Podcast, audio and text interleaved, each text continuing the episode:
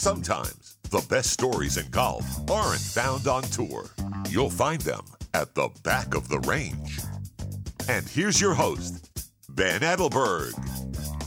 Thanks again for joining me here at the back of the range. I am your host, Ben Adelberg. This is episode 60. If it sounds like I have a cold, well, I have a cold. Not much all this fancy audio editing software can do about that, so I apologize in advance. Let's just take care of the usual housekeeping stuff quickly and get to this week's episode. Last week, I mentioned that I would be attending the Oasis Championship in Boca Raton, Florida. I spent Saturday and Sunday there and had an absolute blast. Let me tell you something. If the Champions Tour is coming to your city sometime this year, go check it out. The crowds are enthusiastic. You get to see some incredible golf. The players are very accessible. And if you want to watch some of the best swings in the game, well, you know what I'm going to say next. Go hang out at the back or the front of the range. I sat and watched players like David Frost, Retief Goosen, Freddie, Darren Clarke, Tom Lehman, Jeff Maggert, Bernhard Langer.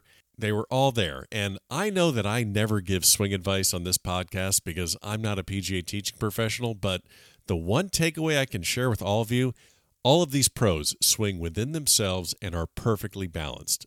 So I hope that observation helps you. I had so much fun, I'm actually going to follow the tour across the state of Florida to Naples next weekend to go check out the Chubb Classic. Do I have some potential interviews set up already? You bet. So remember, the best way to follow the Back of the Range Golf Podcast is to subscribe in Apple Podcasts, or if you have an Android, we got you covered. Check out Spotify or Google Play. Don't forget, follow us on social media. We're on Facebook, Twitter, and Instagram. All those links are in the show notes of this podcast. And if you're enjoying the podcast, please keep leaving reviews in Apple Podcast. I love the feedback, even the person that said, I have the voice of an angel. That's weird, but still, keep leaving reviews. And if you want to learn more about the podcast, again, go to the website, thebackoftherange.com. If you've been following golf for quite some time, you will definitely recognize the name of our guest this week. You might know that he played collegiately at Stanford, won the National Championship in 1994, and was on the team in 95 that finished second to Alan Bratton and the Oklahoma State Cowboys. Notah Begay was one of his teammates, and so was a young Tiger Woods. While he did win once on the Nike Tour and made it to the PGA Tour, you probably remember that Casey Martin successfully sued the PGA Tour in 2001 for the right to use a golf cart during competition under the Americans with Disabilities Act. After his playing career was done, he returned to his hometown, where he became the head coach of the men's team at the University of Oregon in 2006. We spoke about his playing days at Stanford, his time on the tour, and the players he's helped along the way to the PGA Tour like Aaron Wise, Wyndham Clark, and one of his most recent stars, Walker Cupper, Norman Xiong. We also chatted about his 2016 season where he became a national championship head coach. Lots of great stuff to talk about. Let's get right into it. Casey Martin, thanks for joining us here at the back of the range. Thank you. Well, you have an established amateur career. You've won a national championship as a player at Stanford. You've won as a coach at Oregon, played on the PGA Tour, and played in multiple majors. So let's just start at the beginning. How did you get into the game of golf? Yeah, I started at Eugene Country Club with my father and brother. My dad played golf, and my brother was 2 years older than me. And so anything he did, I had to do. And so when my brother was 7, my dad got him some clubs, and I was 5, and I wanted to do what he was doing. And so next thing you know, I was playing golf. And it sort of was, I guess, prophetic to some degree because of my leg. At 5 years old, they weren't sure about my disability and what exactly was going on. And so later on in life, I really couldn't pursue any other sports like basketball and all these things I really kind of wanted to do. I was kind of, in a sense, forced to play golf, but I loved it because I started early and it was kind of a match because my leg wouldn't let me play those other sports and I could play golf and did it well. So it kind of worked out. Yeah. And, you had this really great amateur career even before you, before you turned professional, you, won the 93 Sahali and all Pac-10 and just remember that really great team at Stanford. You won the national championship with, Notah Begay and the rest of your squad. And then you that should be the perfect capstone to a great college career, but you redshirt and you stay another year. And obviously I'm assuming that the freshman class coming in, namely Tiger Woods in 95, had a lot to do with it. But it's kind of rare to hear of a college senior saying, you know what, let me do something that's a little bit different and redshirt and stick around. When did that start entering your mind? Full disclosure, so I redshirted my junior year. And so Notah and I played together our first 2 years. And then Coach Goodwin came to us and said, hey, there's a good chance that we're going to get Tiger Woods. And he said, but you guys would need to redshirt to be able to play with him. And so Notah and I talked it over. We both weren't going to graduate in 4 years just because of the amount of golf we were playing, and Stanford's, you know, sort of a tough school. So sure, we were going to need about half a year to finish our degree anyway. And we're like, man, why don't we just knock it out right now and then come back and maybe try to play with him? So that's kind of what we did. So we redshirted. And then the year we came back, our what would have been our senior year, but we were juniors eligibility-wise, we were able to win the national championship. And then Tiger showed up the next year, and we were ranked number one most of the year, but then faded at the end and lost in a playoff to Oklahoma State. Well, and I actually talked to Coach Alan Bratton last year during season one of this podcast, and he told that story about the playoff, which is just such an incredible first-time sudden-death playoff in a college event. He told us his perspective of that, and unfortunately, yours is not going to be the same. But, yeah, you know. but the end result ends up the same. They won. Allen made about a 40-footer on the playoff hole, as well as one other guy on their team, and they were playing four-count-four because one of their players had left early. We had the thing kind of locked up. Right. I remember I missed in regulation a 10-footer for birdie on 18. Notah missed about a 8-footer for birdie, and Tiger missed about a 6-footer. We teased Tiger. That was the only clutch putt he's ever missed. And it was for us to go back to back. But, you know, looking back, even though we didn't win, it was a magical college experience and just had an incredible time. It's probably why I'm coaching now, is I had such a great experience. Right. Well, you know, you played professionally, you turned pro. Unfortunately, you are not, I can't believe I'm saying this, but you are not the first Nike Lakeland Classic winner to ever grace this podcast. Ryan House won it in 97. You won it in 98.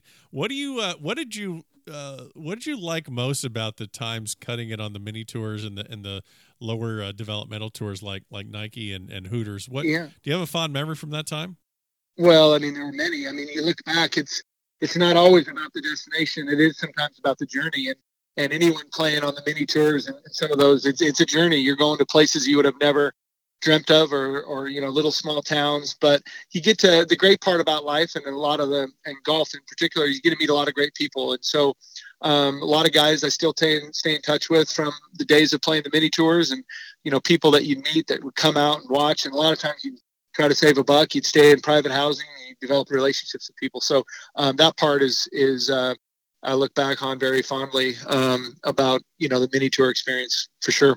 And, you know, that same year you played in the U.S. Open, you actually beat out Ryan in the playoff to get into that U.S. Open at Olympic. He reminded me of that this morning when I told him I was going to be talking to you. He's still a little upset about that, but what was the sectional qualifier experience like, not only in the 98, but also in 2012? You went back and played the U.S. Open at Olympic again. Was your decision to play in 2012 because it was Olympic? You know, I had a great experience, like you said, in 1998, making the Open, and I made the cut and finished, I think, maybe 23rd or something around there, which is a good finish for me. And you know, it's pretty fun playing in those. I will say this, playing a U.S. Open is probably the least fun of all golf, although you look forward to it and prep for it. It's extremely difficult. So I don't know if fun is the right word, but right, played in that. And then when I was coaching, came back west to Olympic, and I had been playing decent on the side. So I tried to qualify, and it worked out. I've tried other times, and it hasn't worked out. So it was more just a coincidence that, you know, things kind of lined up for me to make it again in 2012. But, I might try again this year. You know, I didn't last year. It's kind of fun to go out there and play against the young guys and see if you can still beat them. And so I might try again this year. But certainly the good news, if you can win or get through the sectional, you can play in the Open. The bad news is you have to play in the Open. So, yeah. Although it's a Pebble this year, so I think it's going to be worth any carnage you'll experience to get to go there. One of the great things that you got to participate in, which is kind of a hometown thing, which unfortunately has gone away, but I always liked, anytime I can get my hands on any clips or any DVDs of the old Fred Meyer Challenge. And I know that you were at the Fred Meyer Challenge It's kind of a charity two-man event in the Portland area that Peter Jacobson used to run. I know you've been in that, played in that. Most people probably don't even remember that might be listening to this podcast. But if you're able to get your hands on that footage, it's fun stuff. Can you pinpoint any one little anecdote from the Fred Meyer Challenge? Well, I think the Fred Meyer Challenge was something Peter Jacobson put together to bring high-level golf to the Northwest, where there just isn't a lot of majors or PGA Tour events. And so he had done that forever. And Jack Nicklaus, Arnold Palmer, a lot of the greats, and it was a two-man best ball kind of, fun Monday, Tuesday deal. And I grew up watching it, going to it, and just, trying to get autographs of all the guys. And so suddenly to get to play in it was, such a blessing. And Peter's been so good to me. So that part's just been awesome. But looking back, really the highlight of it is, Peter used to do these impressions, and he'd go out there on before the first tee, and there'd be thousands of people lining the first tee, and they would do this clinic and they would just have a bunch of fun and mimic all the great players. And Peter just used to nail it. So that part, you could see the pros kind of let their hair down and be funny, and it was a very unique experience. And for me as a kid growing up watching that and getting to play in it was really special. Who were some of your partners when you played the Fred Meyer? John Vandeveld one year, Billy Mayfair one year, Notah Begay, Kyle Stanley one year. So I played in it a handful of times and had a blast every year. That's great. Well, you made your transition into coaching. I know that you've stated in previous articles that you had the interest of getting into coaching, while you're still playing professionally. But I want to ask you about the man that came before you at Oregon, the head coach at Oregon, Steve Nosler, who was there from 93 to 2006. And he actually did something kind of unique. He transitioned into the assistant when you were coming in as the head coach. I've talked to other college coaches, and, whether they had to serve as an assistant and then get the job, or they had to basically be an assistant to move around from school to school before they getting a chance to be a head coach. Can you talk a little bit about what that 2006 season was like for you? It was, it actually lasted for longer than that. Nas stayed on for a number of years. So what happened is Steve Nosler has been a great friend of mine growing up, a longtime Eugenian, and had taken over the golf program. Even though he wasn't a professional golfer, he had a clothing shop. He had played a huge role in his life of just Oregon Golf Association, junior golf, and all that. So back in the day, back in the 80s and 90s, when things were a little different, he had gotten in and done a great job with the program, basically serving not so much as a golf coach per se, like Golf Swing, but a fundraiser and just a manager of that program, and did an awesome job. So he was, I guess, closing in on retirement, and saw my career on the PGA Tour kind of coming to an end. And he just floated an idea by me. He's like, hey, if you'd ever want to get into coaching, I'd stay on and help you. And you could take the reins and really help these kids. And I could stay on and fundraise and do what I do. And I was like, gosh. So my fear of college coaching was some of the behind the scenes work. I love the golf side of things, but I wasn't sure about the other stuff. So my first years of coaching, I got to recruit a ton, which I love to do, get to play with the guys, work with them. And I didn't worry about a thing. And so I look back, it was a pretty magical relationship, and it worked in the sense that I was able to attract some talent. And it's funny, the guys, when they came here, they just adored Nas because he was just quirky and funny, and they just loved him to death. And we had two great runs, one in 2010 where we were ranked number one and then lost in the Final Four back in Chattanooga. And then in 2012, unfortunately, Nas was sick, and he wasn't as active at that point, but we almost won it again in 2012. And so we knew, even though Steve Nosler passed away, he would have looked down at our championship at Eugene as something that, that would have come full circle for him to see Oregon win a championship. And so hopefully he did get to see it. Yeah. Well, and this one might be a little bit hard to answer. I know hindsight and looking back, but if you didn't have that experience with Coach Nosler, do you think you necessarily would have gotten into coaching? That's a great question. I don't know. It's possible because I was starting to look for, what's next for me? And college coaching was a natural fit for me because I grew up in a college town, loved it, loved the University of Oregon, even though I went to Stanford. My whole family went to Oregon, and I love it. And so I've always been big into recruiting, football. I've just been around the college scene, known all the coaches. So it was a natural fit for me to be able to share my experiences and be around it. And knowledge just made it that much easier for me to do it. So kind of a perfect situation. What do you think were your strengths? I mean, coming in, and then conversely, what do you think were some of your weaknesses? I guess, you know, you kind of answered that right there as far as recruiting, but I'm just curious, like, you know, you had this resume playing professionally, but this is a completely different animal just being a coach. Yeah, it is. And certainly I think I've learned, I hope I'm a better coach today than I was initially. So when I first came in, my passion was recruiting, and I think that's still been my strength in college coaching. That's the number one thing. You need talent. And so I think my playing days can be both a strength and a weakness. I think from the strong side of being able to play, I can relate to the guys. I know what you need to do. But just because I'm a player sometimes it doesn't always translate to being a great coach. Right. But I've really taken the perspective of, I coach from a perspective of my failures, like what I should have done when I played, what I wish I would have done if I had someone over my shoulder the whole time telling me what to do. I think I would have done things differently. And so I try to be that for my guys. So I really try to take my failures as a player and turn those into a positive as a coach. And so I think it has, my playing days, it's given me some credibility, and it's given me some insight to be able to help them. And then weaknesses wise, a lot of it just comes down to personality. I think my personality, when I get in a competitive situation, I'm really competitive and I'm a grinder. And I think that's really good in some respects, but also was probably a deterrent a little early on. I could have scared a few of my early guys early on of just, you know, and so I've had to work through that and recognize there's a value for that, but probably not all the time. And so that part is just a matter of learning and growing as a coach. And hopefully I'm better now. But I think early on I probably was a little intense. But hey, I also look back, we had a lot of success when I was that way, and I still am. I'm still, when the lights come on, I want to win, and my guys feel that, and they know that I'm engaged. And so hopefully it's.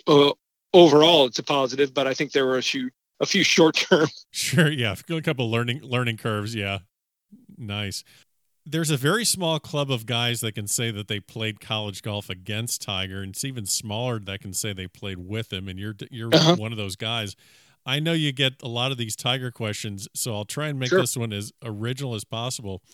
Can you share with our listeners a specific Tiger Woods story that you've shared with your players at Oregon for the purpose of illustrating a point or conveying a message or getting the most out of them? Well, I'd say this. I'd say I remember early on when I remember being in Hawaii and staying with Tiger in the hotel for a trip. And he had a sports psychologist at the time named Jay Brunza. And I remember asking Tiger, like, what do you guys do? You know, because I mean, at this point in the early 90s, I mean, sports psychologists weren't as prevalent as they are now. And so he kind of shared a story of what he did and what he struggled with mentally and what he did well. And it was a really simple thing of where basically, his father had come from a military background and probably had done some of this too. But basically, like before a tournament, Tiger would just learn this, almost call it a meditation routine, where he would get really quiet and just remember all his great shots and then think about all the great shots he wants to hit that next day in the tournament. And he had Jay to kind of guide him through that process. And I always thought it was really interesting as I watched Tiger's career unfold about how, the sum of his parts, 2 + 2 for Tiger equaled 5.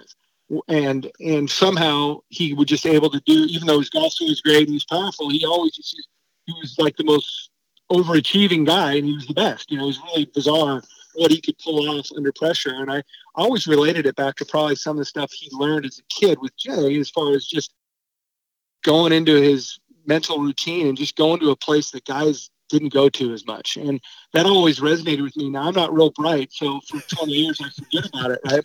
And so I'm thinking about my team a few years ago, just going, man, we need some help on the mental side. And I had bounced around with some different psychologists, and I just suddenly remember Jay 20 years later. I'm like, I'm going to call him and see if he'll work with us. Oh, that's great.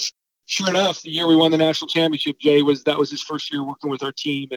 And I know a lot of the guys really gravitated to him, and he really helped them being able to tap into some of the powers of the subconscious and, performance related kind of stuff. And so that was a direct translation. I wouldn't have had that connection to Jay without Tiger, and just learning about that is kind of cool to see it come full circle with not only Tiger, but with our team winning a championship. That's an amazing story. I'm so glad I asked that question, because I never knew that.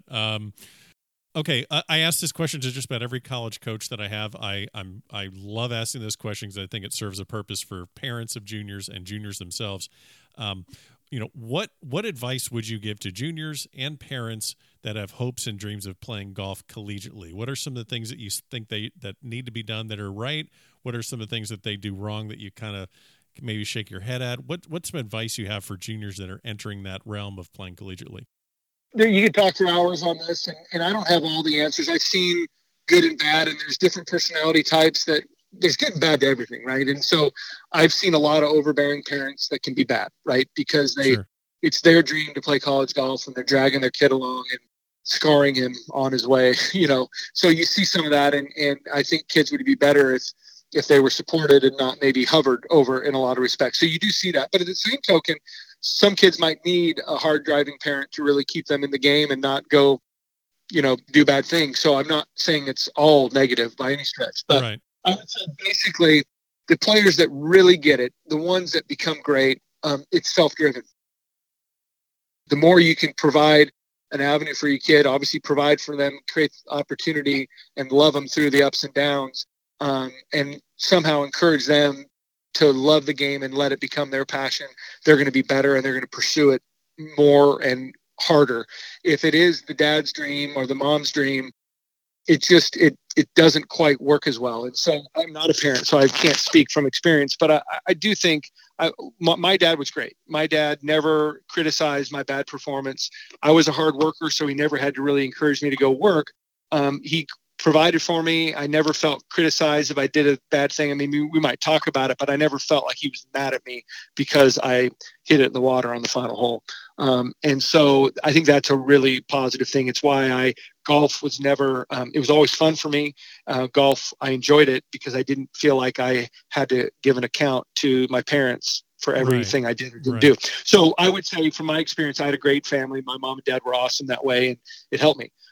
And so if a parent's listening, I think as much as you might want it, it's really got to come from the kid. And so there's ways to let that happen, but just not to drive it too much. So that's what I would say that way. And then from a kid perspective, just kind of recognizing if you do want to be good at golf, how much sacrifice is really required.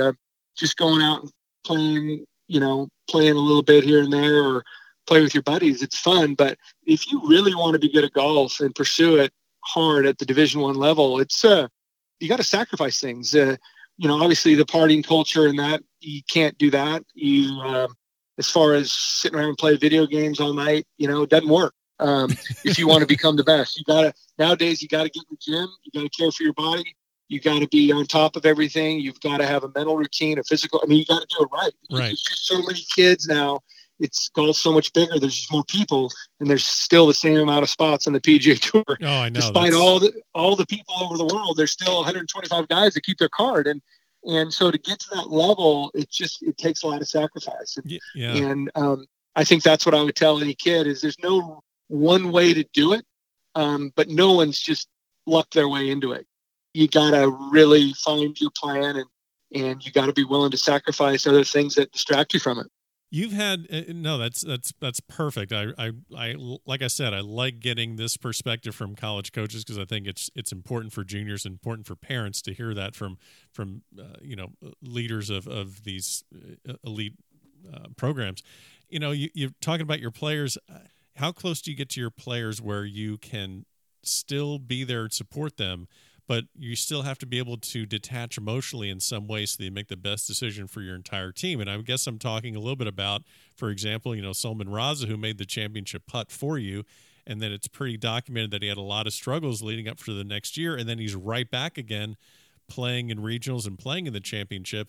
What's that time like where you have to support a player when they're having a rough time, but then also do what's best for your team? Absolutely. I mean, Raza had an amazing college career. He had some definite highs, winning a national championship on your home turf, making the putt, and he's had some lows, and he would, you know, and that's just, I think you got to be prepared for that in golf, and that it's not easy. I mean, I look back, Jim Furyk didn't play for his team his senior year. I remember, you know, and he's pretty good at golf now, you know, he's okay. He's okay. Yeah. So I use him as an example a lot. It's like, you just don't know when your time's coming. And Roz was a very hard worker.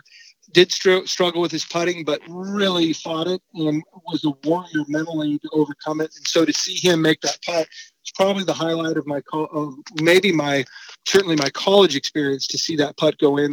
One of the highlights just of my life, to see a kid struggle and grind and fail and come back and get beat up and then have that run to win a championship. Really special for me and for him. And it makes a lot of the hard work and a lot of the grind worth it. And I'll be able to use him as an example to kids. If I coach for another 50 years, I'll use him as an example all the time, just about you just got to keep grinding. You don't know what the results are going to be. Just keep fighting.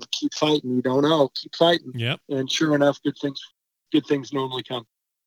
Couple of your other former players, Aaron Wise, Norman Xiong, the web.com tour and a lot of these mini tours all over the country are just littered with college stars that can go shoot, it seems, 66 in their sleep.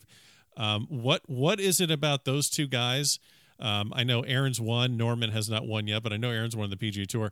What do you see out of those two guys that leads you to believe that they are going to make it as PGA Tour professionals? That, I mean, I know you can't speak for every other college star that's out there trying to make it, but where's that line of difference that makes them a success? I mean, is it? Yeah, everyone's got a different skill set, strengths, and weaknesses. Aaron, when he came in, mentally was super strong.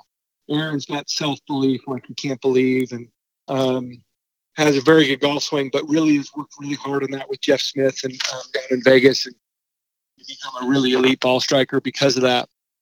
But I think the thing that set apart Aaron is just the comfort level he had in his own skin under big-time pressure. He thrived on it. You can't teach that. There's nothing I can do to do that. That's just, he has a gift that way. Right. His skills are great, but there's a lot of guys with a lot of great skills that you haven't heard of yet. And I think for Aaron, the reason you have heard of him, why he was the Rookie of the Year on the tour, is just how mentally focused and engaged he is. So that was him. Norman's a little different. Norman certainly has that belief. Norman's just a complete freak physically. Okay. I don't know how else to explain it. I mean, he's just big and he just hits it as well as anyone I've ever been around. And naturally never really had a true lesson. Very natural player. He just is gifted ball striking wise beyond belief. And so when he shows up in college, he showed up early. Norman shows up to Oregon as a senior in high school. He graduates in December of his senior year and shows up in January because he wanted to turn pro sooner than later. So in half the year, he was the Phil Mickelson National Freshman of the Year. Right. Went out and then was the National Player of the Year the next year at 19 years old. Doing it really with just raw, brute strength and talent over the golf swing. Norman's a great putter. His short game isn't at the level, and he's been working on it, and it's getting a lot better. He's gonna pop. He hasn't done great yet, but he's gonna. Right. Because when you hit it like that, it's just a matter of time. But it's just a matter of time to him finding his way. When you're 19, 20 playing the tour, there's going to be some ups and downs. But when you watch him, he's just a physical freak. He's just so much better than everybody else naturally that's just kind of why he was so successful. And then we had another guy in there too that transferred in, Wyndham Clark. Yeah. And Wyndham just made it through on the web, is on the PGA Tour this year. And Wyndham's kind of a cross between the two. Wyndham's incredible work ethic, incredibly strong, and a guy that I think in due time on the PGA Tour, you'll hear about him this year as well. So it's been kind of fun to have three guys that are, have the chance that if things go right, could be like top 10 players in the world type talent. And that's fun for me to watch, and it's fun for the community at Oregon to support those guys. Well, Coach, you've been extremely gracious with your time. I just want to get you out of here in one final question. When people hear the name Casey Martin, many people will think of the case that went all the way to the Supreme Court that ultimately granted you the right to use a golf cart in the PGA Tour. When you look back at that time in your life and thinking about the culture and where things are now, what are your thoughts? You look back and now culture's changed a lot. I don't think it's very possible that if I would come on the scene today for the first time, things would be different, a little easier maybe. And that makes me happy for what I went through to hopefully, make that path easier for the next guy that has a physical disability to get some help. So that part is I look back, even though I had to go through a lot of struggles and fight for it, I think there's some good that's going to come out of it. But yeah, looking back, I mean, yeah, there were some crazy times and things that in 2019 you probably wouldn't have to deal with, but I did at the time. And the ADA, the Americans with Disabilities Act, was new at the time, and I was the first guy to really put it to the test in the realm of sport, the sporting world, which is legitimately it obviously the case proved that it did apply to the sport world, but I was the first one to really bridge that gap. And so, looking back, I don't regret it. It was a difficult time, but it also brought a lot of good. My career as a golfer wasn't like legendary, and so a lot of people know me through that. So it's given me some credibility in the golf world for what I've gone through, and so for that part, hey, it worked out. Well, Coach, I really do appreciate the time. I know you're getting ready and ramping up for the spring season, and you're looking at that another national championship. So I appreciate you joining me here at the Back of the Range. Anytime. Thanks so much. And there you have it. Another great episode here at the Back of the Range. Special thanks to Casey Martin for joining us. Don't forget, follow us on Instagram at the Back of the Range Podcast. We'll be at the Chubb Classic all weekend, so we'll be posting a lot then. For now, thanks for joining us. We'll see you next time here at the Back of the Range.